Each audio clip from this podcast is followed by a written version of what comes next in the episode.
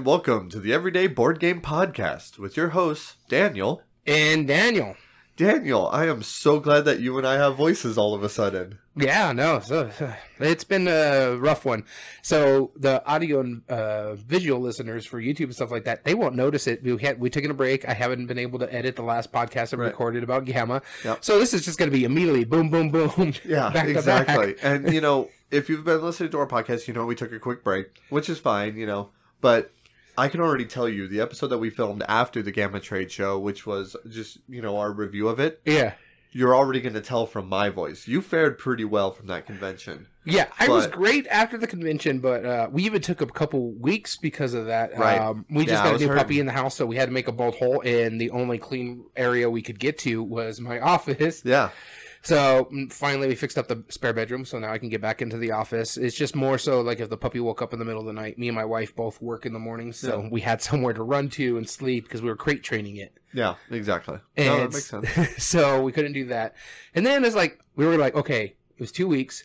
We're gonna record this week. Well, Yes. one of the one of the weeks we were really No. stupid windy too. Yeah, exactly. And that's one thing that here in New Mexico, you know, New Mexico as general, if you're in Al- Albuquerque, for example, you probably won't have Mhm. technical issues with your internet that often. Yeah, But for some reason here in Las Cruces, if it is that windy out, which it does, we're getting 50, 60 mile per hour Yeah. gusts.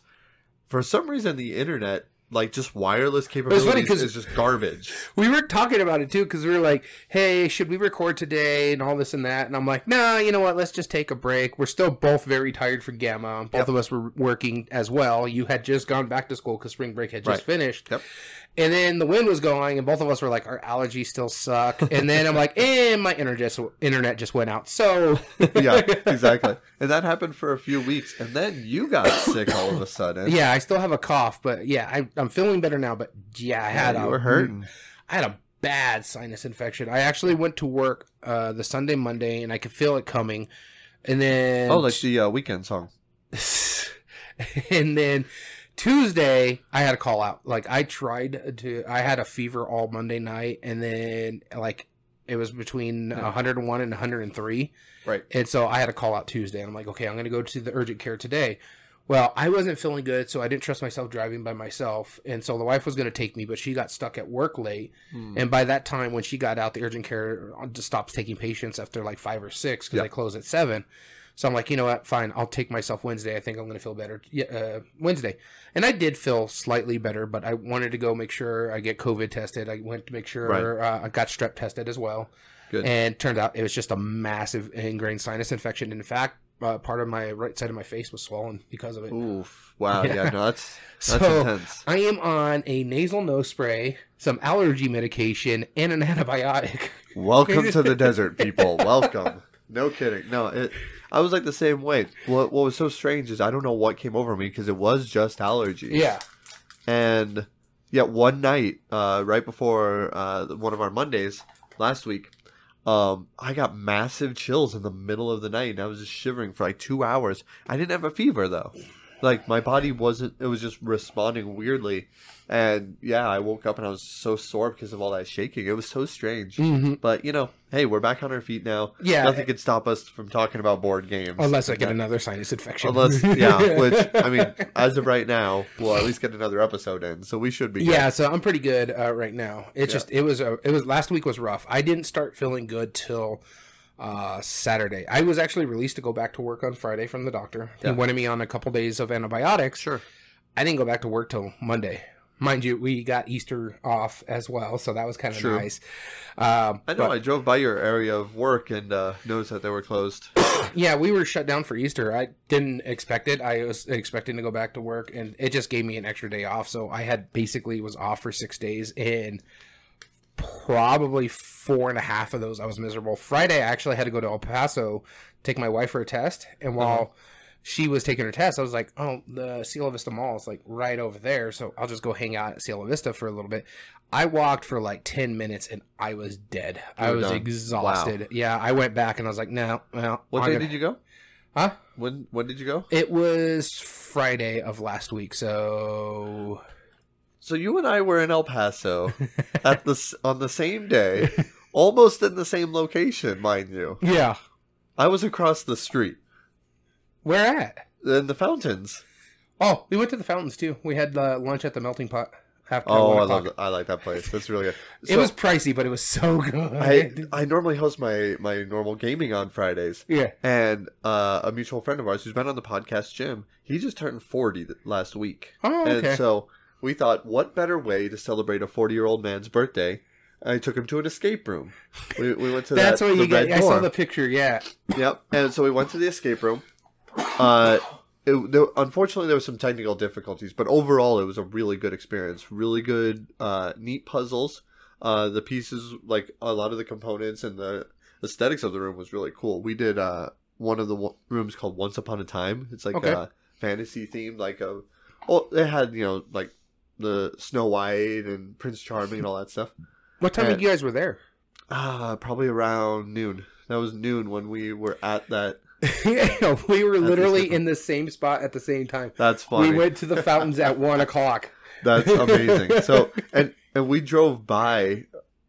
Uh, yeah, we walked by the melting pot on the way back, and I was kind of like, man, maybe we should go get lunch there. We ended up going to a steakhouse or a steak burger place, Okay, yeah, yeah. Great American, and uh, got oh, Great American's food. pretty good too. Oh, we love it. But then we thought, okay, you know, obviously we played a game. It was you know an escape room. yeah. You know, we need to have more mature fun. Let's go to Bobo's, which is a family fun center. You got mini golf. You got We uh, bumper we- boats. and we did bumper boats. We did mini golf. We did we did uh, go karts. they have an arcade in there too. Oh, we we were there for like five hours. We Weren't they did the only place in El. Paso for a while that had ddr Uh, yes, yeah, for a while. They even had laser tag, which I never thought I would be that kind of person. But I, as soon as I walked in there, well, my daughter who was on the same team and this and two other like maybe ten year olds, right? Yeah. They just start following me. I take high ground. I'm on the very top. They got my back. I have an army of like of elementary munchkins? students, of munchkins behind me, ready to cap anybody I can. I'm I'm taking out kids down down below, you know, just pop pop pop pop pop pop pop pop pop, pop. you know, and then you know I would get, and then when I'd crouch down, they would all be like, "Let's get him." It was so hilarious. I ended up scoring the highest on my team, second highest in the entire game. oh, that's pretty cool. So I was like, "Wow, I'm, I'm not a- Shooting people, huh? yeah, apparently I'm good at it. I don't know. It was, it was really strange. Uh, but th- let me tell you one more story. So right before the podcast, and I just thought this was humorous. Um, we I've been trying to get my kids into watching more movies and stuff, and I'm trying to think Yeah. what are some good comedies that I could show them, you know, that they would enjoy instead of just you know the same old Disney movies. And um, last night I finally decided to, and the reason we brought this up is because earlier we were just talking about. Uh, before we're filming, we are talking about different movies and Yeah, let Yeah. forgetting what they forgetting uh, about certain scenes. yeah, but I showed my Uh, kids. case in point, I brought up Ace Ventura and how he Right. got paid. yes, yeah. and and I showed my my my whole family Dumb and Dumber, which is a classic movie, right? I mean, it's funny. Speaking of Jim Carrey, Speaking of Jim Carrey, right? And my son thought it was hilarious, but the one scene where he takes the Turbo Lax and he goes into the bathroom and it's the most audibly just awful thing. I don't know why, but my daughter just started crying. She was so upset by this. Like she just starts crying. that's my wife. Every time I make a fart joke, I no, like not like upset. Like I don't know. Like she is. like, It's almost like someone is threatening her. Like she's upset at the idea of this of this grown man having terrible bowel problems. Well, I and my son's laughing like hysterically, and she's just like starts pouting and like tears are rolling. Like it was the strangest thing. I've never seen that kind of reaction from essentially a poop joke. yeah, exactly. I it, it baffled me, so I just wanted to share that with you because I thought that was one of the funniest things I've experienced in a really long time. Oh man, Watching uh, a poop joke so violent that my ten-year-old daughter cried. Take that as will. well, then again, she does live with you, so it probably brought up some PTSD. See, that's why I was about to say that's why she's probably used to it. But good point. It's like when when like actual war veterans hear like the ca- or the explosions behind them. you know? yeah, Is that, is that her PTSD? there you go. Our bathrooms are adjacent, so I believe that.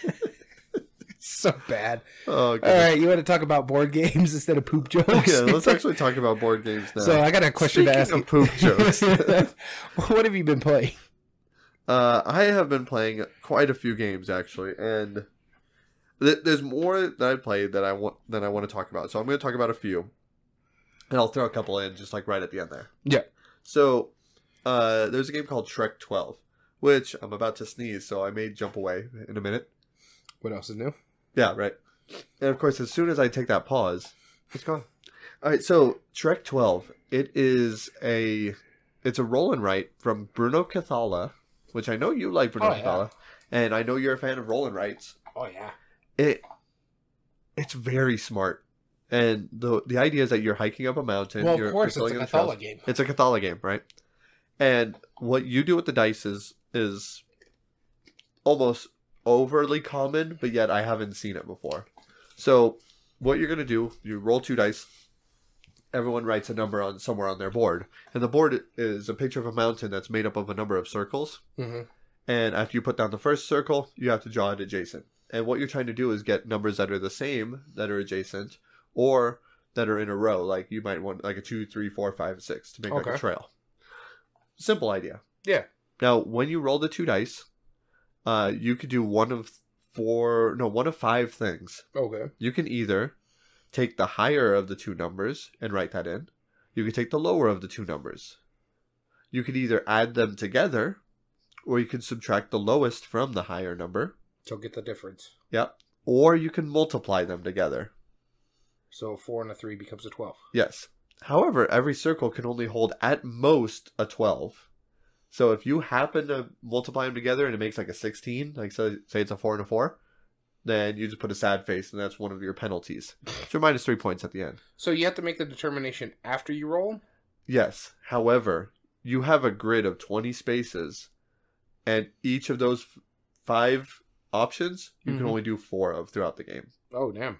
So immediately, if you have a four and a three, what you could have a seven, you could have a four, a three, a one, or a twelve. Those are your options immediately. And one of the dice has a zero through five. Not it's not just a normal d six. One of them is a d6, but one's zero through five. so you have to determine because if you run out of like say the high number, and you roll a four and a three, you're like I really want that four. Darn, you know you can't do that. There's 20 option there's you can there's 20 options that you can mark down. There's 19 spots on the board. Oh jeez. so you will have to use most of it. And then once you get good at it there's its own solo mode that has this whole uh, couple of cards that's special to that. But there are also three different maps like some with like rough terrain Mm-hmm. that can only handle one through six there are some other uh, other difficult or different things that have to do with it and then there's a number of sealed envelopes that you're not supposed to open until certain things happen because you could play this as a campaign. That's super cool.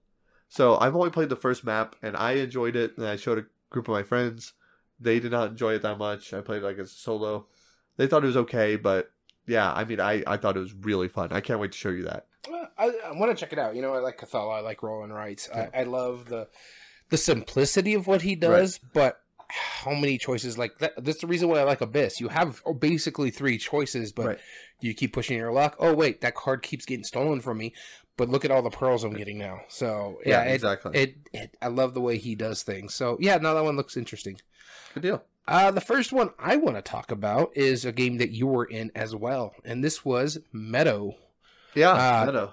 That was a pleasing game. I really enjoyed it. I'm like, the artwork is great.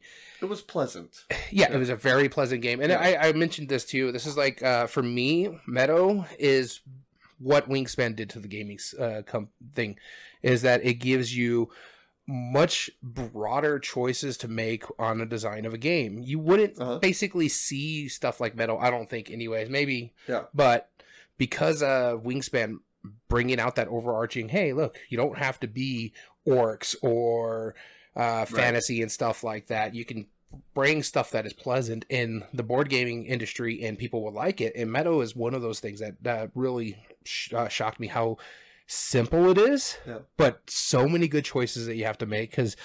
In essence, you can either play your thing here, where you could take a card across one way, as many places. You, so if you play, I put my three here. I could take a card, three that way, but then Yeah. oh, sorry that way, and then or if I place it here, I take the third card over here, or if I place it at the bottom, I take the third card towards the top, Right. and so you have those choices. So you take that card, and you can play a card.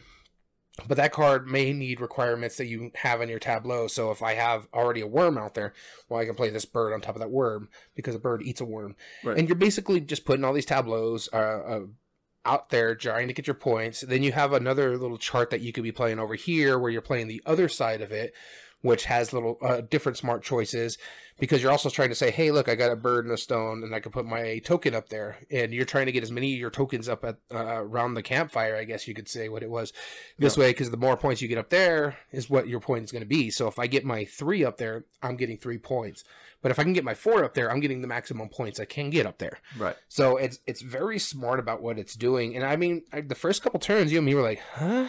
Yeah. What's it going was, on? It was confusing at it's first. confusing at first, but once we started picking up, it's like, oh, I get this. Oh, that's smart. Dang it, Daniel, why are you taking that spot from me? Right. that kind of stuff. There So- goes the hate drafting as Yeah. usual. Yeah. and so it, it was a very smart game and a very pretty game. I love the art on this. I Right. love the animals in it because you don't really see a lot of that sort of stuff. Uh, it's Yeah. got like a stout in it. Had some really uh, gorgeous birds that you see in some other games. Right. Um, but the it also had rodents, amphibians, snakes with a beautiful art style. So yeah, Meadow. Um, actually one of my pleasant surprises that I've played so far this year. All right, and so that game was Meadow. And before we forget to mention, uh, we will not be doing another drawing for the board game. Uh, Lexi B did get in contact with us and did take the game. So That's right. That's right. We forgot to say that. Um, did accept it, and from what I understand, she she hasn't gotten a chance to play it yet, but uh, I will be letting you know when she does. all right, sounds good. All right. So m- moving on to your next game. Moving on to my next game. So that was definitely one that I, I was pleasantly surprised by, and I ended up playing that quite a way, or almost a month ago. But the next one I wanted to talk about is one that I, I was definitely surprised by. I bought it as soon as we had it available at our shop, which, uh, if you've listened to the previous podcast, you'll know that we, you know, we, we provide a lot of suggestions to our to the store owner yeah, and he definitely reciprocated because he came out. We've gotten so much great stuff in stock, and this was Hedgehog Roll. It's a children's game where you are racing to get to the house by rolling a tennis ball hedgehog over Velcro pieces. You either have daisies. Man, you've been talking about the- this for years. I've been looking forward to it. It looked fun, and the game night version includes a cooperative mode, which you're racing a fox to the house, which is the same fox from Outfoxed oh, that's another awesome. line. It was Yeah. great. But no, honestly, I mean, if you've played Katamari, if you know video games, Katamari Damacy, that's you know that's the idea. You're doing that, as you can either play co-op or versus, whichever one. Mhm. Roll a tennis ball across it. Any pieces that get picked up or flip over, those are yours to use. Use however you want. Whenever a certain number become face up, turn it face down again. Rinse and repeat until the game's over. It is awesome. It's really fun. My only gripe is I eventually want to get a blue tennis ball for it. That's all I'm saying. But that is Hedgehog Roll from Gamewright. All right, moving on to my next game, and this was another one that you were in. And this one, we both were super not really wanting to play, but we got it for free at GAMA. Mhm. And this is Meeples and Monsters. Yes. Both of us were like, "Yeah, we'll try it out. The art Yeah. style's kind of eh. Yeah, it just looks all right." Generic, right? and then we played it, and then we're just all of a sudden we're just like, "Huh." Played a little bit more, huh? And then I made a great combo, huh? And Yeah. it just and it kept going and it kept going. Yeah. And by the building. end of the game, and mind you, this was not a short game. We played it about an hour and It- a half. Uh, two no, hours. It felt like an hour and a half. It took us three. Yeah, It took us a really long time, like Yeah, an hour was- past our kick out time. When yeah, that is true. Yeah, yeah, And we started it two hours before. yeah. That's right. So it, but that's what's so good about it is that it doesn't feel as long as it was. Yeah, no, it felt great. It's a great bag builder. I really would call this an Orleans killer for me. I wasn't enamored with Orleans as some of our friends, but playing this one, I'm just like, okay, I'm I'm not going to touch Well, our mutual friend who who played it, he later confirmed to me that he was on before he played that. Mhm. He was considering buying Orleans, and now he's like, "Nah, I don't need to. yeah. I have it. I Yeah. have meeples and monsters." This this was uh, it was such a good game, and he he if it's the one we're thinking about that we played with, uh, he has the Kickstarter version too, Yes, and so yeah, it is. It was phenomenal. I was shocked. We were both looking at it like, hey, if we don't like it, we can trade it in for something else right. later Yeah, down the that was line. our mindset. Yeah, and then we were white. And so when I said like Meadow was a big surprise for me this year, uh, Meeples and Monsters, if we did like our biggest surprises of 2022, this would probably be the top of the list. Because, So far, yeah, because Yeah. I was not thinking I was going to like it that much. I think it was going to be okay with it. This wouldn't be my biggest surprise of the year so far, but yeah, it's number two, a Yeah. close number two. No, it's number one for me right now because uh, the other games that I'm going to talk about today, I knew I was going to like. Yeah. but Yeah, this one, certainly. it just it shocked me because I'm like I, I was very hesitant. I thought okay maybe this is gonna hit like a five or six for me, so middle of the road. Um, and so I'm like oh that's okay I got it I can use it for trade fodder later on. And now I don't No, think we're keeping get, it. yeah it, Yeah, was- this was a really good game. It was really good, and we have the retail version, and it's still really well done for a Yep. retail version. Yep. Uh, it's got really nice bags. It's got really nice uh, meeples that you can put in there. Uh, it is great cardboard quality. The card stock was is a little eh, but not bad. Yeah. It, it's you- you don't need to shuffle them Yeah. hardly, you know. yeah, so it's not something that's not but- really really that important. It- this was such a good game, and it's it's basically you're just trying to collect enough meeples to bring them out of the bag for you can start fighting these monsters to get as many points, be Right. the best trainer of the the the realm, out basically to fight all these monsters. And it was me. Yeah, yeah, you you I owned see- it. I, I also did like the fact that I lucked out. I fought a monster, which gave me the ability to make my peasants worth something instead of right. But here's the thing, though. Yes, me and me and our mutual friend, we were we were fighting over second and third place, yeah. and you ha- kind of have a runaway. But I didn't feel like it was. And it was unobtainable. So I thought we too. had a chance. By the time we got times. to the end of the game, I think it was only a nine or ten point spread between first and third. yeah, yeah, it was so it really was close. super close. And my last turn, I might have done better, but I really pulled like the worst things I Yeah. could have. Because you get the the gray uh, meeples in there that just do nothing. And Yeah. just basically your dead cards from deck builder. Right. But so Meeples and Monsters, I thought that was a phenomenal game. AEG knocked it out of the park. This is one that I was like, because they've been hitting on all cylinders for Yeah. me. And I thought this one was just going to be a miss. And it surprisingly was not. Yeah, AEG needs to stop making so many good games. That's what right? Yeah, they've you. gotten really good. They they're up there now. Like they, there's if they're coming a out with something, I'm going to look at it. yes, absolutely. That's why I'm like, yeah, I'm all in. Uh, the next game I want to talk about was um, I finally played. I'm gonna give some other shoutouts. Uh, there was only one game that was published originally by Thing 12 that I had not played yet, Ah, and I finally got it to the and table. uh, Seals of the Cthulhu. Seals of Cthulhu. Yeah. I finally played it. And why is this a big uh, thing for you?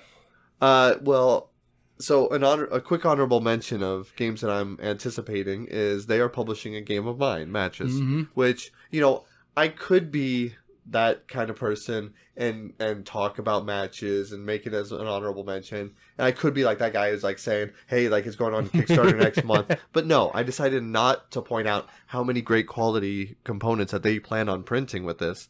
And how they are basically coining matches as if you like Seals of Cthulhu, this is your next step. But Seals of Cthulhu was that was the last game that I hadn't played from them, Yeah. and I was I was like, okay, you know, it's it's a two player only game, which I tend to like. Um, but for some reason about it, like I don't like Cthulhu all that well. But first off, the production, oh my god, Really nice. oh my god, I haven't played it. I saw it.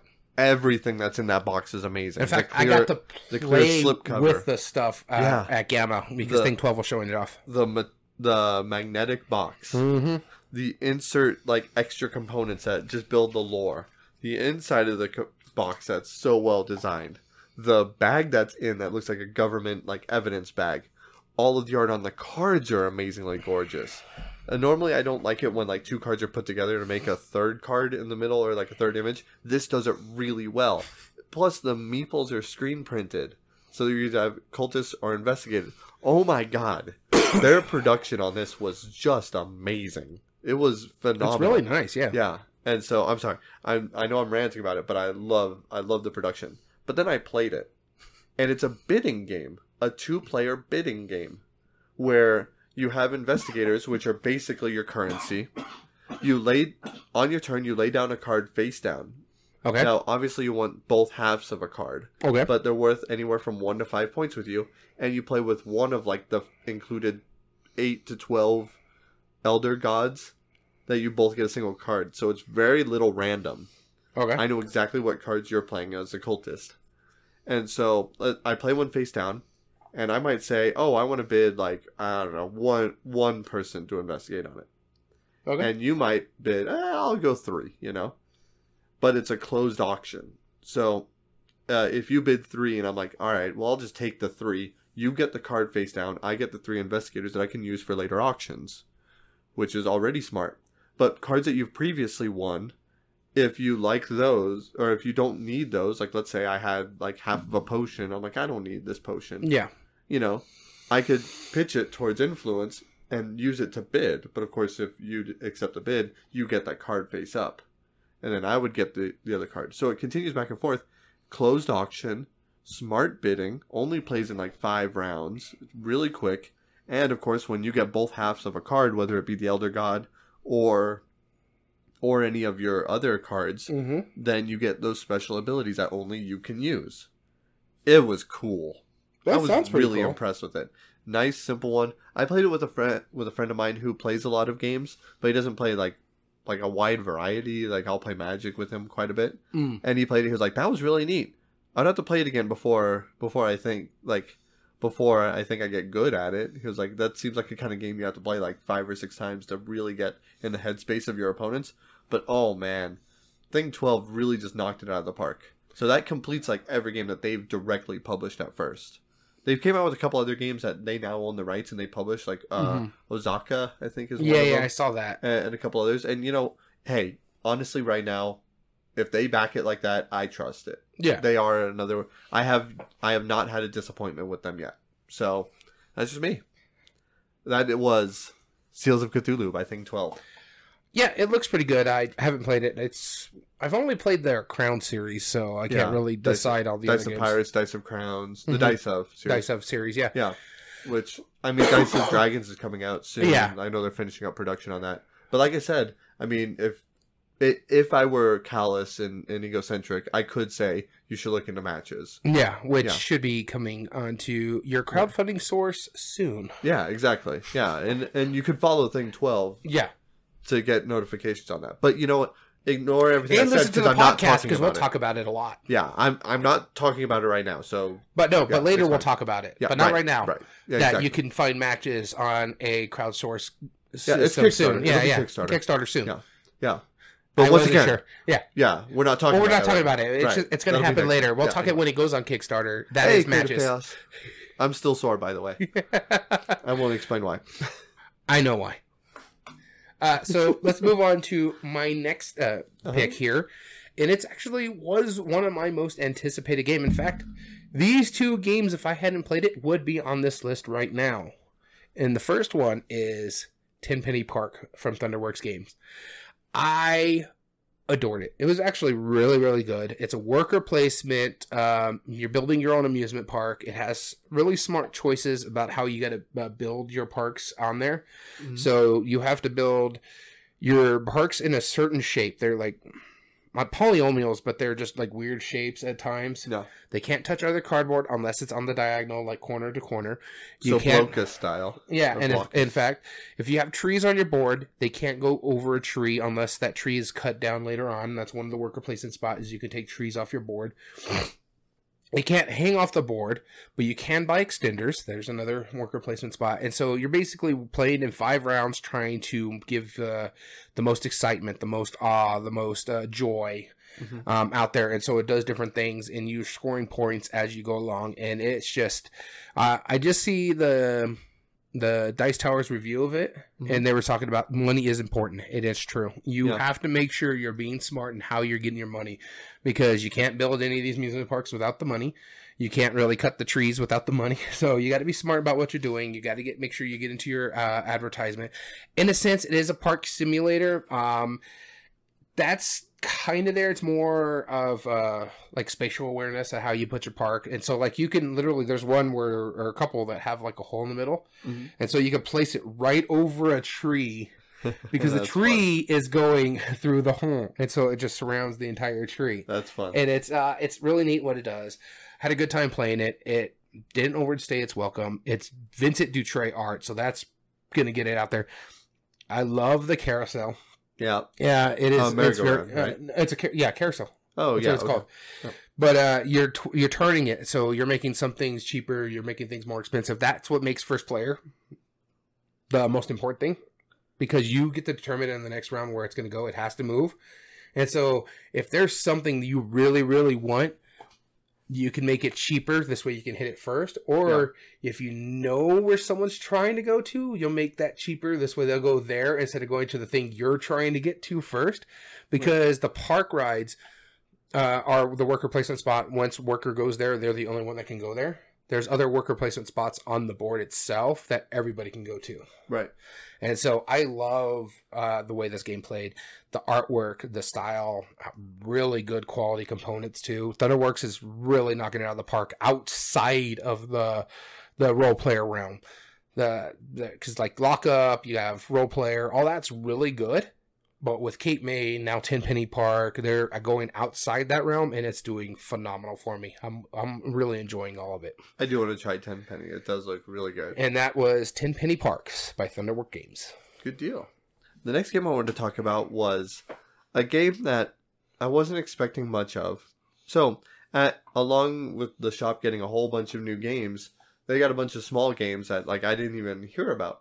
And along with that, there was a single uh, small little game from Blue Orange called Downtown Farmers Market. Okay, pretty generic, right? Um, and but it was in a little box, and it was like seventeen bucks. So you know, I was like, all right, sure, I'll give it a try, right? Just that way, you know, if nothing else, I can at least teach the other players. They can buy copies if they like it, you know, whatever, right? What it was so new that it's not even on Board Game Geek yet. Oh And- wow! Miniature Market listed as pre-order. And So you already got a copy. I already got a copy. Now I hope I'm not getting my store in trouble, but like you know, I got a copy. well, It didn't look like it was a big on release anyway. And on Yeah. honestly, they can't really get mad at you because you can just play the.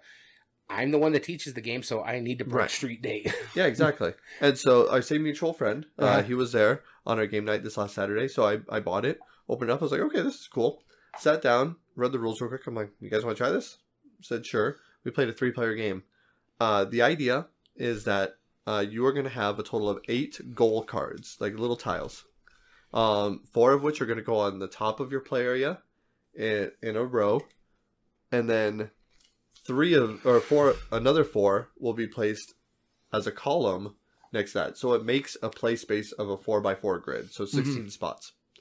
And all of them have different goals. Like, uh, like you need to have like this row.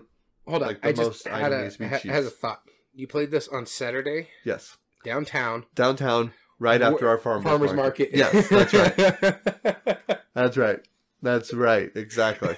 and so yeah no it's so you, like all these gold tiles i'll have stuff like um you need to have like exactly 11 uh, items in this row or you might need to have um absolutely no cheese or bread or like one you might need to have like exactly th- four eggs you know throughout all all of your tiles right hmm and so on your turn, all you do is you you flip over five ingredient tiles, and then everyone takes a single tile and places it somewhere in their grid at you know below one tile and to the right of another.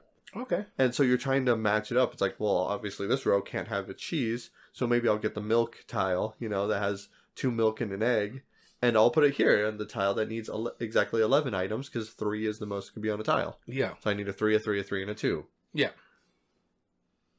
It was really good. it got it was like a really light version of uh tiny towns okay. like it was really smart because where you put those tiles really really mattered and which ones you choose. And each tile had like a hard side and an easy side. And at the beginning of the game, you just get to choose which one because they're each What, a number of what points. is with these food games that are getting us at point salad, Abandon All Artichokes? Right. This one, what is the one that Devere's coming out with? But that you and Veggies? both veggies that we were Yeah. both really intrigued which with. I'm going to be getting it, by the way. are, are you guys uh, I'll- getting it? No, not the store. Oh, you're getting it. Demoing it. Yeah. Nice. I, So- I want to get a copy Yeah. because I really like when we played it there. I was like, okay, this is good. Right. It's a nice little quick card game. But yeah, that, so now this farmer market one is like, damn it. Yeah, no, it for 17 bucks. Yeah, it's not it- bad. It's there's more than I think like 150 tiles or something in it. Oh, dang. It's just pure tiles. Like you open the box, there's a little sliver of cardboard to keep everything in place, and it's just wall to wall tiles, all of it, and it works really well. And what's cool is in a three player game, there's always four tiles that go away, and so the first player of each round takes their first tile and then discards a tile. And so you're straight up hate drafting. Obviously, if it's four players, you each just take a tile. If it's two players, first player takes a tile, discards, then the next player takes a tile, discards, and then you refill the market. Dang. It it works so well. It I'm was really really smart, and I'm thoroughly impressed by it. And so the only thing I think I can improve on it though is I want to put little tokens in it that when you know you break a goal tile because you can't change it after that point, you can just put a little token on it saying like, okay, let me just like mentally instead of mentally remembering like I don't Yeah. want to go for that one anymore. You just go, nah, there's no there's no helping that one anymore. and so that way you can just be a little more focused on it. But and, and that might not even fit in the box if I do that. So Jeez. it was so impressively good. I highly encourage you try it. Yeah, I'll check it Uh, out. Brand new game from Blue Orange, Downtown Farmers Market. So, unlike you, I didn't play a lot of games during that break. Mind you, one week I was sick. Uh, the other times, uh, what free time I had was fixing these shelves and getting Uh-huh. the things that I needed to do. But there's one game I did get to play that would have made this list hands down if I hadn't played it. Was I in this game? Oh yeah, and I played this twice. I didn't put this on my list because of this. Yeah, and this is Return to the Dark Tower by Restoration Games. This probably outside of Unmatched is my favorite. Uh, when the- did we play this? uh, Sorry, not to throw you off. yeah. So we played this. Let me check. Uh, I have it in my apps. I'm not sure I put that on my list. that We played it April sixth. No, I sure didn't. Did you Okay. put popcorn dice on that? Because there's a shout out. Oh, yes, there. there it is. Yep. Okay. So we did play it. Uh, had a great time with it. I liked it so much. I only back the base game and then the alliance expansion because I want to hit the other characters. I didn't buy uh, back the minis or Right. the, The um, super expensive other stuff. yeah or the um the playmat. And I kicked myself for not backing at least the minis. I can the board works fine. It, it's Mhm. not like warped. It's not really bad. So the Yeah, playmat's always fine. nice. Yeah. Uh-huh. So I went and uh, the Zia had the the minis. I after we played it that first time, I went and bought those. Yes. because it was so good. I had a great time playing it. Again, this was along the- lines of Meeples and Monsters. It was a three hour game. It didn't feel like a three hour game. No. We were just like, and then the the tower starts uh, Mm-hmm. rotating, and the skulls start popping out, and then you have to take pieces off the dark tower, and then the ambiance with the the app and the music Right. in the background, and the fact that the there's noise coming out of the tower itself, and we're just like, yes, this is amazing. I- And it, it wasn't for the fact it's a great game. I'm not saying it isn't a great game, but just the toy factor Yeah. alone. I absolutely hated dropping a skull into that every single turn. Like because you would hear it like ding, ding, ding, ding, ding, like, and you try and figure out like, wait, did that fall on my side, Was- or was that on your side? Uh, uh, I don't and like then, this. And, and then the, the the big thing is like, okay, or when it's doing the hey, like one of the pieces is gonna come off, and everybody's like, don't be on my side, don't be on my side. And so we played a three player game the first time. We were like, be over there, go on that side. We don't have to worry about that side. right, exactly. But I had a Let those villages burn. yeah, had a great time playing it. Uh, yeah, I, I agree with you. Every time we had to put the skull in, and not just hearing them fall, it's just waiting for like if the app is going to make that Yeah. ominous noise that event's about to You happen. always get that shifty moment. Okay. Oh no, thank Okay. We're good. And then uh, it'll go to your turn, and you'd be like, and then two events pop up because of you. Always. Well, no, it was always after one of our turns. It wasn't just mine. No, no, but I'm saying was- it's like every turn. time it's like okay, and then this guy does that, and Right. then uh, the Oh no, it either the monsters. the skulls kept falling out on your side. hmm after no, no, I had that was our friend's side. yeah, no, after I had left my No. side, the skull started falling on my side because I'm like, my character was really good about cleaning up the Mhm. skulls, so I had to go and run and try to fix the skulls. but no, we had a, a really good time playing it. Um, we tried to play smartly, and we did okay. Uh, we got to what like the sixth month, and finally, I got the last corruption I could Yeah. take, just because I kept getting surrounded by freaking wolves. It was really close. Uh, so I did play it again, uh, not too long later, and when I bought the minis uh, with my other friends, and we actually won by the skin of our teeth. Played the same Awesome. exact scenario, but we changed up the monsters because I was Mhm. reading online. Um, when you're doing monsters, try to have them overlap at least one of their things. So, like if they're undead, Oh, and I see. magic, out, out, And we that- just picked at random. yeah, we just picked at random. yeah. So I'm like, okay, so I we picked up this. It was a magic uh, undead, and then the other one was like a magic beast, and then the other one was uh, straight magic undead again, Okay. and then the Astrider was also a magic beast. And so it just it states to do that just to make it a little bit, especially for first time players. After they're, that, you can start because it Yeah. allows you to focus on the bonuses that you're going to get. Yeah. Uh, so like treasures or the weapons and stuff like that.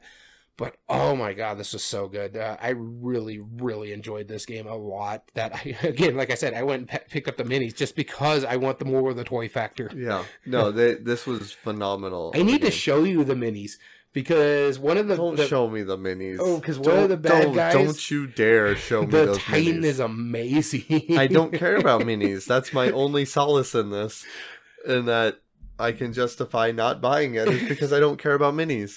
Until I show So you. The don't minis. show me those gonna show you minis, the minis. please, sir. They're, they're, they're right I- there. I can my wallet cannot afford said minis. Yeah, actually, it wasn't a bad price for just buying the minis after I had already bought the game. So I had that.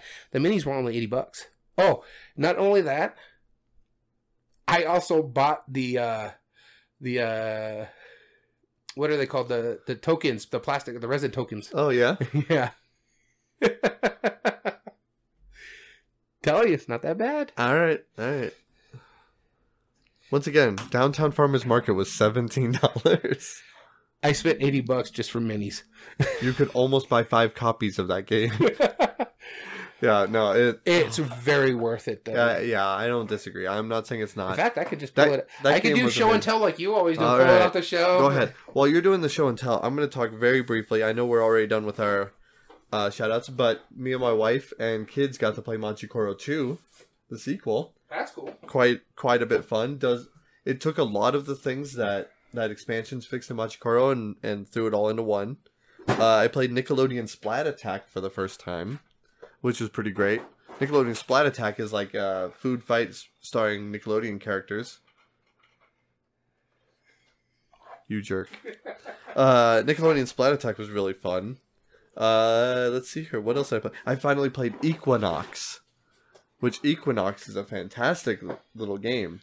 Our mutual friends really enjoyed Equinox. Show that up to the All right, let's let's take a look. There we go. It's as close as I can get. There we go. We'll cover Daniel's head with that. All right. So, yeah, Equinox was fantastic little game, look at, look at and. I actually played Furnace for the first time, which is a f- amazing auction engine building game. It hurts. yeah, I want to play that one. Uh, our friend uh, Gamehead Geek was telling me about that at work. Our head was hurting so bad, so bad after that game, but in such a good way. It was fantastic. All right, so Daniel, now within me trying to deliberately avoid looking at the minis too long for my own co- safety, They were nice though, right? they were That nice. Titan They was were- pretty cool, huh? really. Those are hardly minis at that point. Let's talk about our most anticipated games of 2022. okay. Now, I'll be honest. At first, this was just a list of games that I, I either knew about already or mainly saw at GAMA. Most Yeah. of the games that I have on my list were at from GAMA. Then I decided, okay, well, I'm gonna I'm actually gonna like look at some of the other like what's coming out in 2022 lists, and uh, then that way I can actually you know bring bring those up, you know. But then I realize we're already almost halfway through the year. Yeah. So that's kind of pointless, and I give up, and I'm just gonna go with my original list. So, with that being said, I have our coin of doom, as always. Daniel, are you ready to begin? I'm ready. You begin. Ooh, so my first game on the list is kind of a Oh wait, cheat. I'm sorry. Pause. How many crossovers are we gonna have? I'm thinking only one. I'm saying at minimum two, possibly three. Okay, so is your bet two or three? Two. Okay. All right, so my first game on the list here that I was trying to say is kind of a bit of a, a cheaty list. Uh, um, actually, my first two. Oh, I'm they it's a cheaty list. Uh, they say it's supposed to come out this year. Uh, that's what- another thing is like my honorable mention would be Frosthaven. It would be on this list, but because I've been paying attention to what's going on, I don't think it's coming out this year. I honestly think it'd be at easy quarter one 2023 That's fair. just for the simple fact that where they're doing their production right now has a COVID spike going on in Shanghai. So even Mhm. the, the the manufacturing plants they're not printing anything right now because everything's kind of shut down and locked down. It's understandable. So yeah, so I don't uh, Frosthaven would have been on this list, but I just don't think it's going to hit this year. Um, so. Another one that won't be on my list is the Feld games, the City collection from uh, Queen Games, because one, they were on my list last year, and they got pushed back again. I understand why they did, Yeah. but it's just one of those that Queen. Um, I'll I'll believe it when they show up. So Okay. the first game on my list is another one of those. I don't know if it'll come out in 2022. They're still pu- saying it's it is, right. and this It is of eight months. yeah. So we're And this is Endless Winter Paleo Americans. Um, this looks really, really good. It's another one of those deck building worker placement games like Dune and Lost Ruins of Arnak, uh, based on the, like the Paleo time. So, yeah. Which is I know you love that oh, I love that. story. Yeah. Yeah, so it looks really good. I don't know too too much about it other than that. Other and but oh, I love the art on it from what I've seen. I pre-ordered. I didn't back the Kickstarter because I I kicked myself for not doing it too. So once I saw like Game Nerds had it up where I can pre-order pretty much everything I did, the only thing I can't get is like the cave painting expansion or something like that because they were sold out on that. But yeah, I'm really looking forward to it. I hope it does come out this year because I really really want to try this one, and that's Endless Winter Paleo Americans. Very cool. Uh, so my number eight, the first one I'm going to talk about, is one of those games that you mentioned earlier. It is the City Collection from Stefan Feld, and that's why I have it as number eight, just because we have talked about it so much before. I thought it was just since there's a good chance it'll come out this year.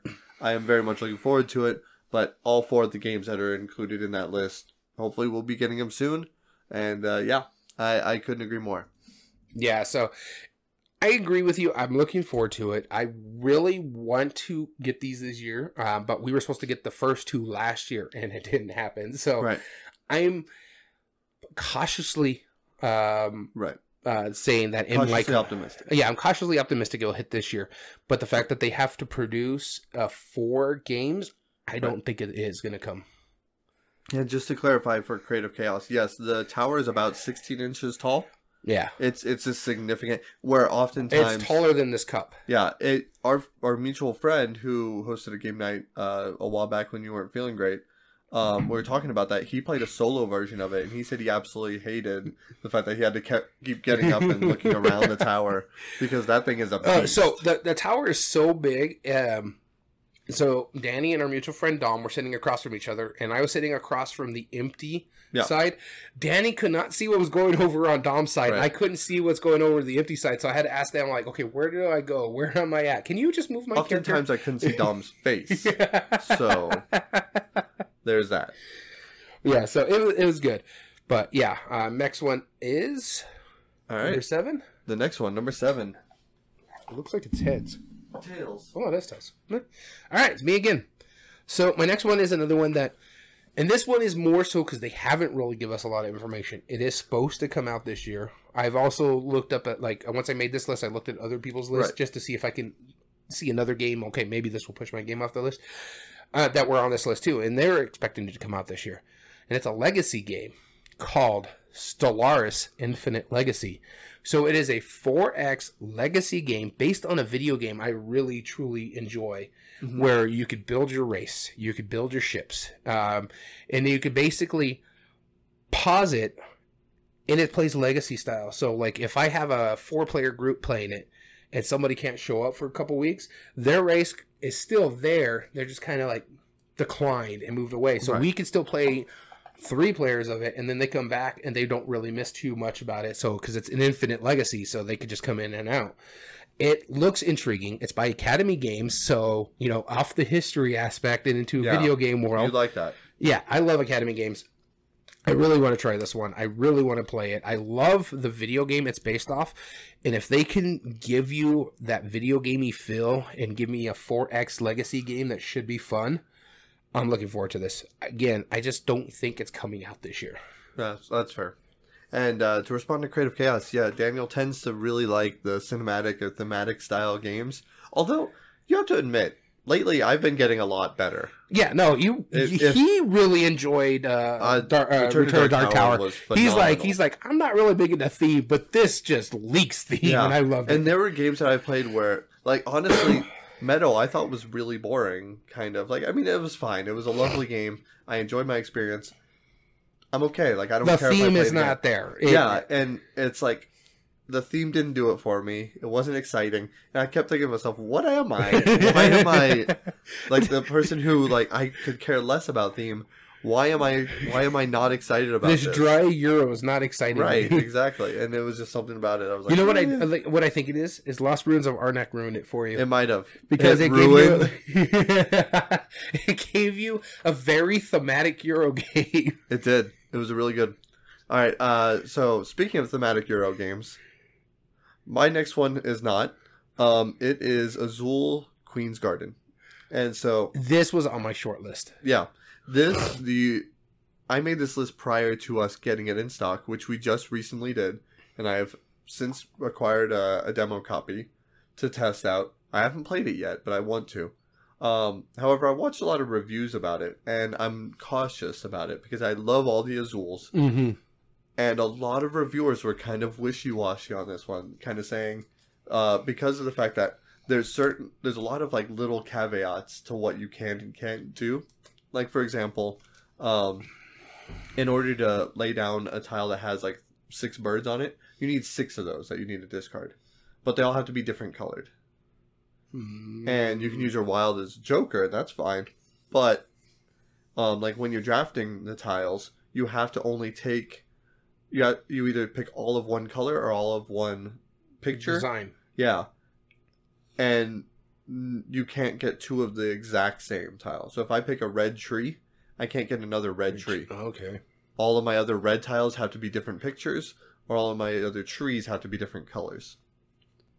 And so, like, that makes sense, but that's that was never in any of the other Azules. It didn't Yeah. matter because all tiles were just the color. Mhm. Now it has to do color and, and picture. design. Yeah. And so I don't think it's terrible. I don't think it's going to be a deal breaker. I think it's gonna still be better than the second one. I said it.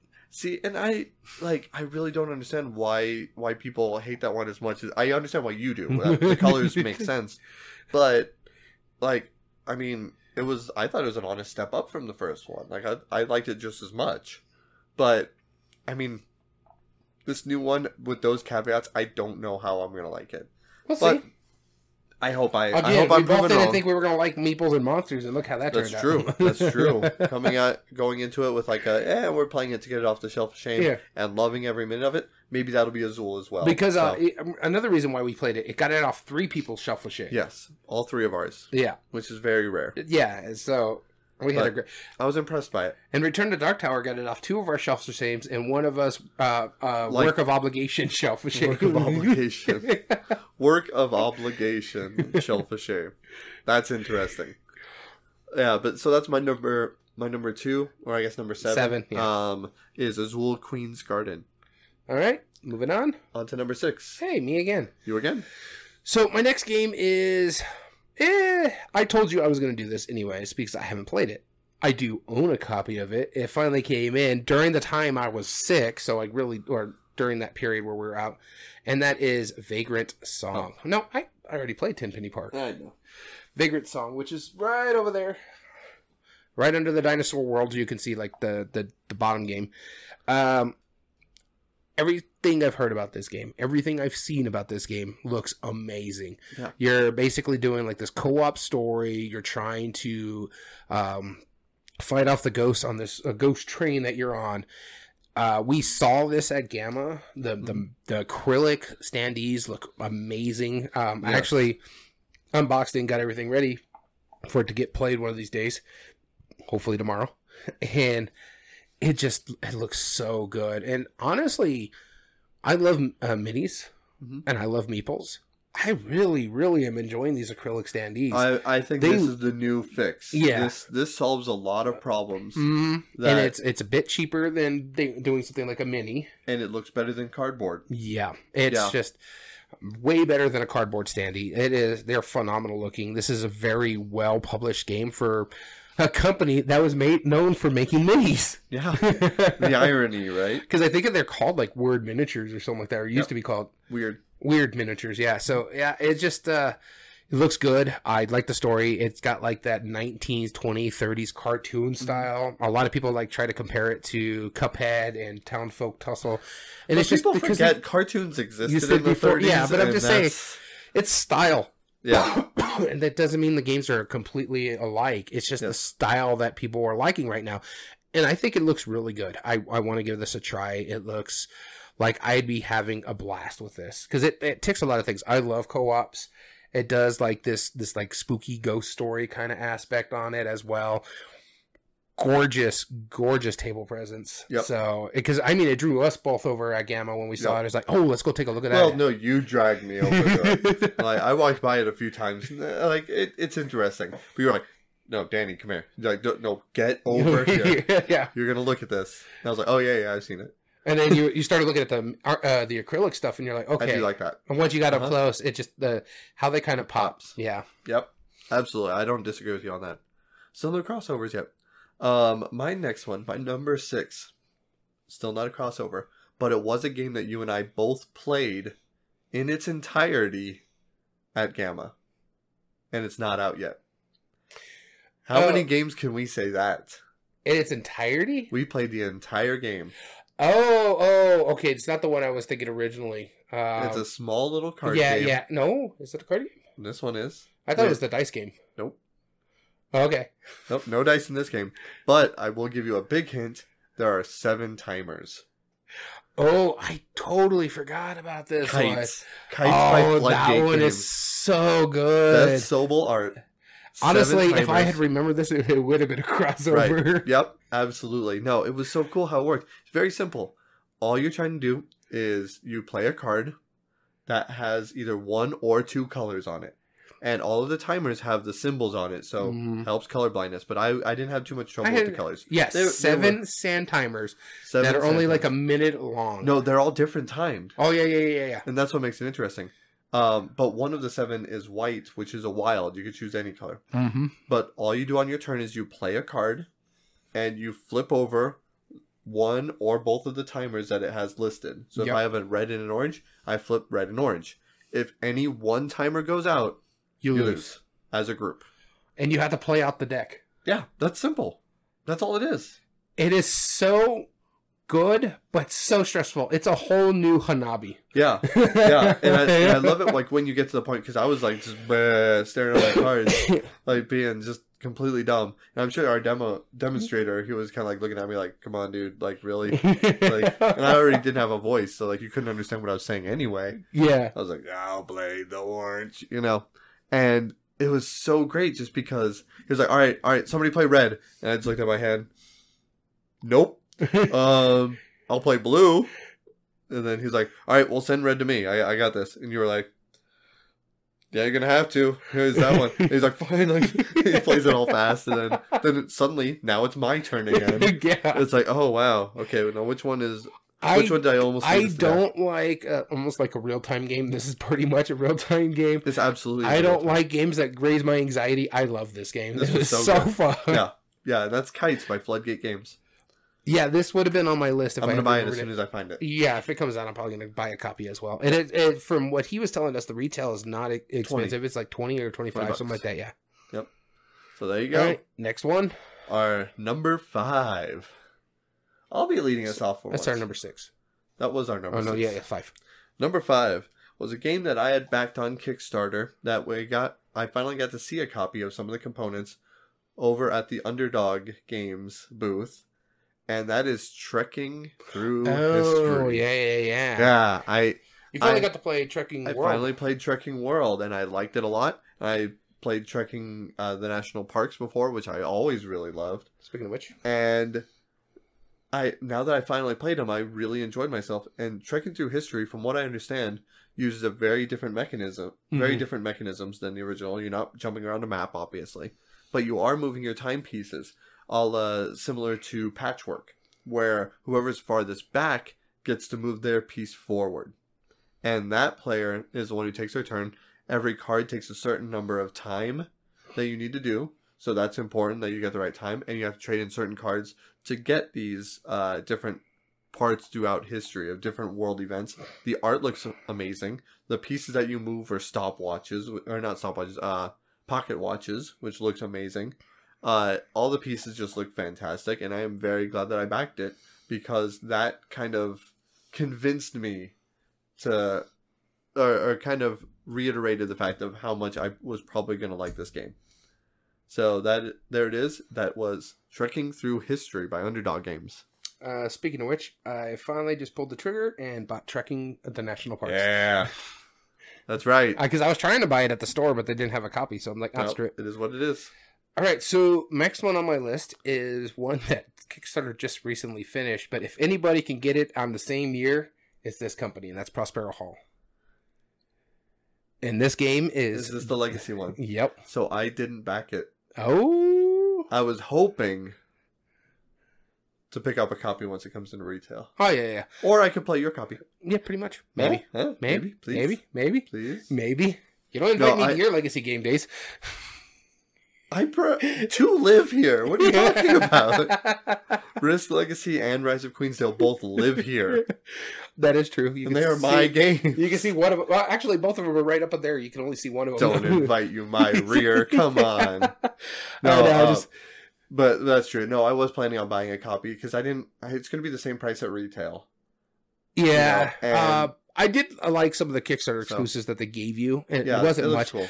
Honestly, I was going to support it regardless. Yes. I, I get Agreed. wanting to support retail, but I was just like, eh, I'm going to get it. I'll have it. And this is Jurassic World: Legacy of the uh, of Isla Nublar. Yep. And so this encompasses the entire series of Jurassic Park. Uh, Mm-hmm. this includes the first three movies, and then the The tutorial even starts before the movies. Yeah, exactly. And so it looks really good. We see, saw bits and pieces of it at um, GAMA.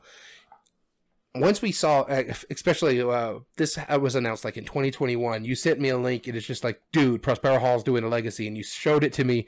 I was like, damn it, instant buy, Yep. hands down, I'm gonna buy it. I love Prospero Hall games. There's only one I have not liked, and that was one of the earlier games. So, uh, in fact, you can you don't really see it behind his head, but I got Trapper Keeper right over there. hmm Yeah. Trapper Keeper. A Surprisingly game, good. surprisingly, you, you like really Trapper Keeper the board game. Really, it's I'm be still sad we didn't get our mutual friend to buy, to buy the, the old, to buy the unicorn The one, which was the only one of the four designs that that Three. we all didn't. Well, there's there's four, right? The, uh, there is there's only only three. Yeah, the, That's right. the space 'Cause one. I, I got one. You got. I got the palm one. trees, and we got the tried to get trees, I him. got space. We're trying to get him to get the unicorns, and he wouldn't do it. but so, but Prospero Hall, they do such a phenomenal game. Uh, you see, like right above uh, Daniel's head over there. All my pro- well, not all my Prospero Halls, but most of my Prospero I think Halls. it was Creative Chaos, by the way. Sorry, I What's didn't mean to interrupt. It should. Uh, Creative Chaos was asking if that was the same one that the guy mentioned last time. Yes, yeah, looks really good. Uh, actually, seeing the components based on the Kickstarter and stuff like that, I'm gonna I'm gonna be happy with this game. I think I'm gonna have a great time with it. It's gonna be a family weight legacy game, so it's not super serious for uh, Yeah. You can play with uh, your nine, ten year olds and stuff like Right. that. So I'm looking forward to it. Uh, and that is Jurassic World Legacy: The Isle of Nublar. Very good. And now on to our number five. Right? Mm-hmm. Did did I count these right? I have nine. All right, I'll figure that out. All right, so the next one will be you. So this one will be on your list. I'm already calling it right now. Uh, this one is probably one of your favorite games that come out recently, and it has a theme on it that I truly and utterly enjoy. Hmm. I don't think this will be on my list. Marvel Dice Throne? No. I don't care about superheroes. You forget this. yeah, but you love I- Dice Throne. I own the first two seasons of Dice Throne and Adventures. In fact, I played it just last week, and I enjoyed it immensely. Honestly, But I'm I don't care about Marvel. I'm looking forward to this one. Um, it does really good things. Yeah, Let's we're on number four. We are number four. Yep. Uh, it does really good things uh, that I enjoy with Dice Throne. I just didn't want to pull that price trigger with all that. And then they're like, "Hey, we're going to bring out these," and I'm like, "I'm in." It's Marvel. Yep. Uh, gives me like superheroes that I really enjoy, or in the powers that make sense with them when it comes to the Mm-hmm. dice, instead of like these generic samurai, paladin stuff like that. This one is like, okay, Doctor Strange does do stuff like that. Gives me that connection. So I'm really looking forward to this. I finally have a copy of Dice Thrones that you. Uh, I do enjoy the game. I've played your copy a couple times, uh, and it's just now that they tag the Marvel on it, I'm like, I'm in. That's it, Yep. hands down. Yep, shut Gonna up, buy take it. my money. There we go. And they did sh- uh, shut up and took my money. Yeah, they, they- took a lot of it. they shut you up, and they took said money. That's right. So I'm looking forward to this one. I'm not going to talk too much about it, but Marvel Dice Throne is on my uh, anticipated list. I apologize that it's not on mine. I don't. So my next one, uh, shame. because I realized I have nine on my li- list, so I I combined two of them. And uh, speaking of Prospero Hall, I, I knew this was going to be on your list. which one? Hands down, Goof Troop or, or the Goofy, movie. Yeah. actually, I put both this and Rear Window as the same one because I am equally as excited about both of them. Wow, Rear Window looks so good. Rear Window does look really good, and it was one of my dad's favorite movies, so I'm really excited about that. But Goofy Movie, the board game, where you are all competing to travel across the country and get to the Powerline concert before anybody. Oh my god, yes! Like I I thought it was co-op. no, I think it's versus. It's you're trying to get the best seats in the There In is the going to be a Goofy movie game. Uh, I think August. They said around summertime. Something like that. Yeah, Yeah. It's coming out soon. We've seen the miniatures. The Max miniature looks really good. Dude, but more than anything, the the, die. goofy die. It looks so good. It's a big old chunky, like transparent die. Great symbols. Uh, uh, it's almost any game with a map of the U.S. on it. I'm already kind of interested in. Add on Goofy movie. Yeah. Yeah, I I was about to start singing like Powerline I- I do- soundtrack. Like, well, I do like the fact that your boss, uh, Troy from Zia Comics, was making the mention is like they just buy all the old licenses because they're making the ba- board games based on movies out of the 90s, 80s, Yep, 70s. Rear they got Window. Goonies, Rear Window, Yeah, The Goofy Warrior. Movie, The Warriors. Yeah. Yep. and I'm okay with that because, yes, in Creative Chaos, yes, it is my favorite. No, it's not my favorite. It is my second favorite Disney animated movie of all time. Oh, I know what your favorite is Sword is. in the Stone. Yeah. Yeah. But Goofy movie is so up there. But it's funny because you're just mentioning it right now. Uh, Villainous gave you your favorite villain, Yes. and Goofy movie is giving you your what's your second favorite Goofy game? That's right. So Disney. both my my Disney days are so nostalgic now with board games. Yeah, right now it's like boom. This year was your perfect Disney year. Right. It really was. it really was. And I look forward to it. Now if they made if Prospero Hall made a Sword in the Stone board game, can you imagine how good that would be? like at that point I would be willing to pay him right now just to consider the idea. like here is money just saying I would like this. You don't even have to make it, just throwing this idea out there. Dude, they could just make a two-player version of Sword and Stone where one player player is playing Madame Mim, the other player is playing Merlin. It's like Yep. a little tug of war with I would do it. 100%. I'm in. 100%. Anything with Merlin in it, I tend to Uh, buy two-player anyway. trick taking game. Okay, let's do it. I'm in. I'm okay with that. All right, our next one, number three. You'll be starting us off as usual. Alrighty, so my number 3 Mhm. is one that is out. I haven't played it yet. Our, our buddy owns this game. We saw this at GAMA, and even you Okay. were like, the production value of this is amazing. And this is Merchants of the Dark Road.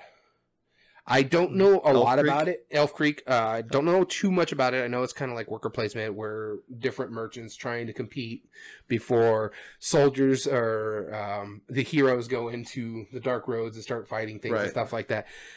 It looks really good. Like just the the production value of this is top notch. And they're even saying like if you buy the retail version, on their website they actually sell the Kickstarter, the upgrade bits and stuff like that, so you can still get the Kickstarter exclusive or not exclusive, the uh, Kickstarter um, stuff like uh, editions. Yeah. So all the components and stuff like that were on Kickstarter. But honestly, I just really want to try this one. I saw it when I was on Kickstarter, but there was like two other. And one of them was, I think, when it was on Kickstarter, was the original uh, Cities collection. And so, Yep. there was no way I could afford both of those games at that at that time. There was no way I could afford both of those games at this time. so, because both of them were pretty pricey. I do want to get this one a try. I'm looking really forward to it. Uh, our buddy keeps bringing it to us, and I'm like sitting there looking at it, like, oh my god, I want to play it. But then we play other good games. It's just we haven't. It's we're trying to get multiple games off people's shelf of shame, Right. And so and that's tricky to do. yeah, and so he's the only one that owns this. But I really do want to try this, and that's Merchants of the Dark Road. That's right. Very good. You next? So my next one, uh, my number three, is an escape room game. And when you and I saw this, we actually got privy to it by like about an hour before everybody else did, because we showed up to the seminar a little earlier, and they were testing it. Ah, yeah, Yep, yeah. it is an yeah. unlock game. Yeah. Which, which, if you're familiar with the Very unlock meta. series, yeah, if you're familiar with the unlock series, it is a series of escape rooms where you normally have about a 60 card deck. You're trying to solve uh, by combining different things together. It's all app driven, and they normally pick like a theme or or some kind of commonality amongst all three of them that they include. However, the one I'm specifically talking about that's coming out is specifically about other board games that the company publishes.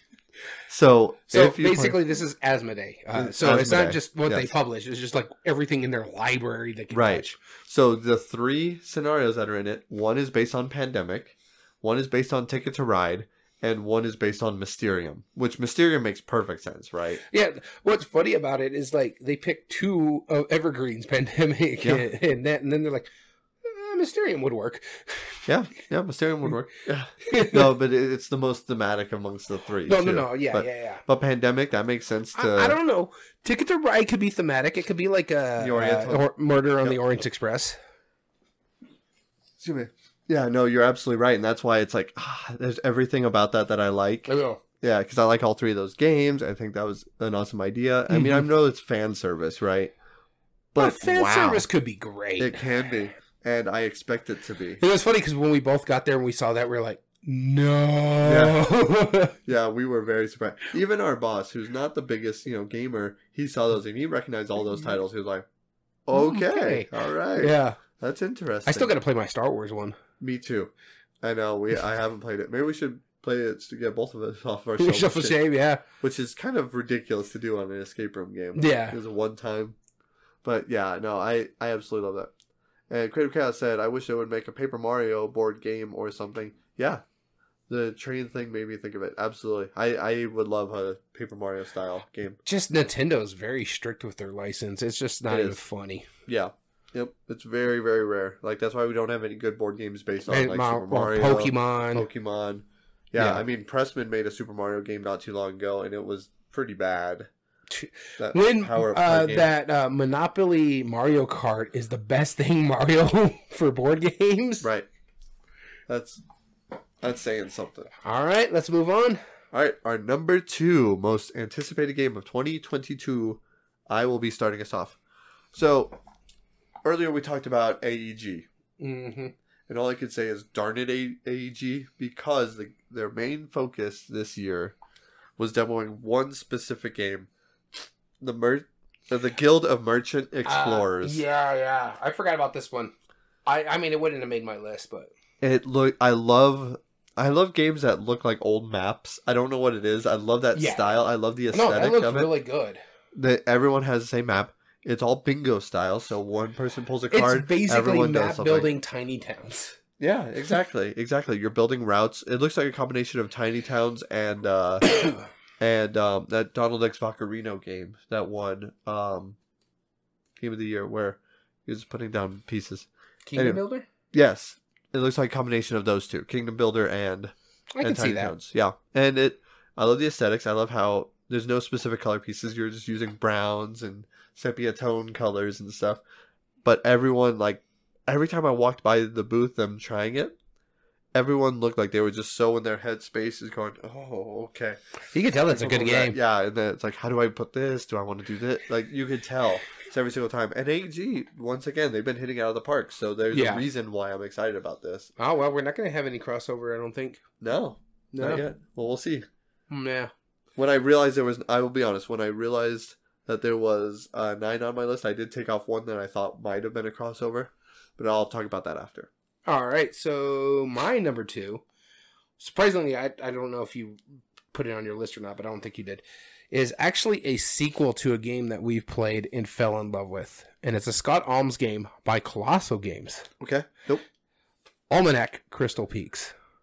I thoroughly enjoyed Almanac, uh, the Dragon Road. Yep. And that was such a phenomenal because I love the twist that they made with worker placement.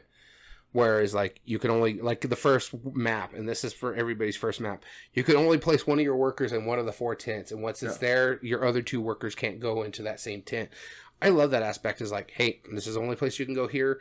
And then uh, someone who leads the expedition can choose where they go next, and then that has its own little trick to uh, uh, your worker placement, where it's like, hey, you got to go into a straight line or go sh- one below, or you Right. have to uh, make sure your your characters don't fall because of something. And it's just Right. it's it's phenomenal how that worked, and it's just all in a book, and I really really enjoyed it so much.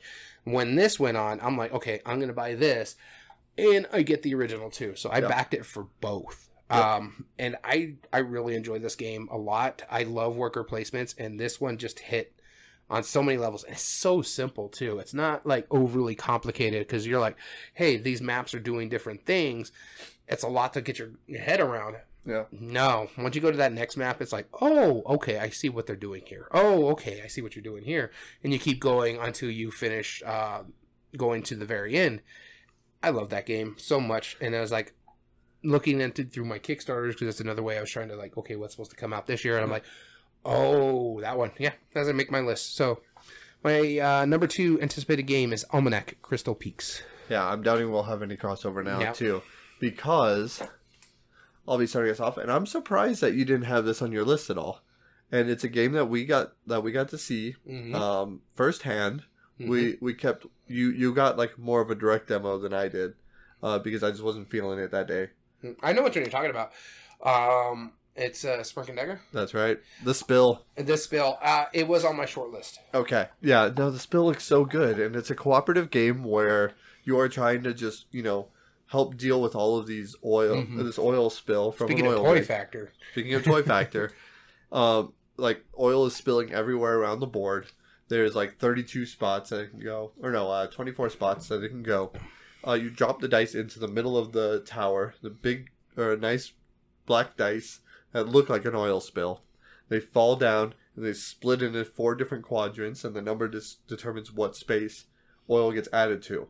Sometimes the animals might get oil on them. You're trying to clean them. You're trying to maintain them. It looks so fun. I and Smirk and Dagger is another one of those companies that everything they put out has just Mhm. always been just good, good, good, good. I've been looking forward to it. I almost considered putting Beep on my or Boop boop. Boop on my list, which You is a put cat, a cat game but I chose list. not to because of the theme. Um, No, the spill looked really good. Um, the what I said about the toy factor, there's like a giant uh, dice tower in the middle. It's a- Yes. like a buoy, and so when you put the dice into it, wherever they fall out in the quadrant is where the oil is going. which clearly, uh, all of the games that come out this year that have towers in the middle of the board Yeah. seem, seem to be going well for us. Yeah, uh, I, it looks really good. I did, I did think about it. It was on my short list. Yep. Uh, as I was going through it, I'm like, it just, it's got that cool factor, but it just didn't make that list because all Right. of these games, uh, most of them I have actually pre-ordered or own. Let's see here: one, two, three, four, five, six, seven of my eight games I've either pre-ordered or own. Wow, that's, that's quite a bit. yeah. In fact, my number one is actually one of the most highly anticipated games this year that everybody loves. I just haven't got my copy yet, so I haven't been able to play it. And that is Ark Nova. Yep. Uh, this game looks so good. I think it's going to hit like the Euro aspect of where how we like to think things through. Um, I think this is going to hit on so many levels. Uh, to the fact that it's Tom Vasel's number one at this very moment, it's just intriguing to me that it he just played it. and It's already knocked off. Uh, what Yeah, is it? His number one game of all time. Yeah. Uh, when we were listening to the final Dice Tower, we both were shocked. We were like, "That's Oh. already number one." Yep. Yep. So, yeah. So I really want to try this one. It's pretty much building zoos. Yeah. I love uh, animals and zoos and stuff like that. That's why I like it's the spill was on my short list because I love that sort of stuff. Yeah. And so, in fact, we have a new puppy in the house because I love animals so Speaking much. of the spill, yeah. So, uh, Ark Nova is my number one hey, anticipated NPC game. Aaron. So I really want to look forward to getting this played. And Yeah. how's it going, NPC Aaron? I, I completely agree. I, I I do want to try this as well. The the one I took off my list from earlier, and um, when I realized I had nine instead of the the eight, was Final Girl, and I'm surprised you didn't have that on your list. Um, for me, I want to get Final Girl. Uh, it is anticipated for me, but the fact that it's been out, and so it's series two that's coming out this year. Final Girl came out last year, so Oh, it didn't make my list. Gotcha. Okay, that's fair. So, but I will be able to get all of it in, in one go. But yeah, it didn't make my list for that reason. Because it's like, oh, this is just the series two, the sequel to it. Yeah. Pretty much, I'm just gonna get it all together. Yeah, yeah, most certainly. Yeah, so I mean, out of all of mine, let's look. How many? Mo- I had one euro for sure. I have Uh, one euro. Trekking Through History is pretty thematic. Goofy movie, I know is going to be thematic. Unlocks are thematic, and the spill is thematic, Very. And technically kites is, is thematic.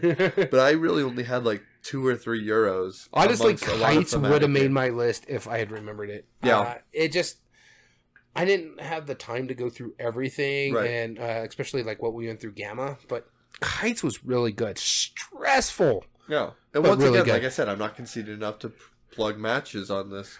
Yeah, no, no, no. We're not going to talk about matches until it goes on the Kickstarter. right, but, uh, exactly. yeah. So I'll spare the time. Sometime at the end of this month, maybe early May, we'll see. Oh yeah, yeah. No, it looks and and I can appreciate light games. I mean, earlier when we were talking about what we've been playing lately, I talked about Hedgehog Roll. So stick with us on NPC. As he I beats up his apologize- microphone. I apologize to all the audio viewers in advance. Stick around with us. We'll chat with with you more. But uh, we definitely want to thank you so much for tuning in. If you ever want to join us, uh, like our friends Creative Chaos or NPC Aaron, on one of our live episodes, subscribe to us and follow us on twitch.tv slash everyday board games so you can get notified when we come online. It's yelling at me. And remember, you need to accept your license agreement. you can also find us uh, all video re-uploads on YouTube at Everyday Board Games 2020. Uh, if you like what you what you see here, you could do three things for us. You can like the video, you can subscribe if you are not, and you can comment down below and tell us what you think. As well as all video podcast or all audio versions of podcasts can be found on most video uh, podcast platforms. I don't know why I want to keep saying video. This is um, you can find us on Podbean, uh, Google's uh, Google Podcast, Spotify. Spotify, and Amazon Music. And if you ever want to reach out to us directly and say hello, maybe give us ideas for future episodes, or possibly keep in contact with us in case we do another contest, wink, Wink, wink. uh, hopefully sometime soon, then please by, do so by emailing us at everydayboardgames2020 at gmail.com. Remember, even though we're in 2020, to 2020 is our email. Yes, 2020 is because that's when we started the podcast. Uh, you can also get in contact with us on our official Twitter account at EBG Podcast. All right, so we want to thank you so much for tuning in to the Everyday Board Game Podcast. As always, I've been your host, Daniel, And I've been your host, Daniel. and we want to thank you for listening to Everyday Board Games. And remember, every day is a good day for board gaming.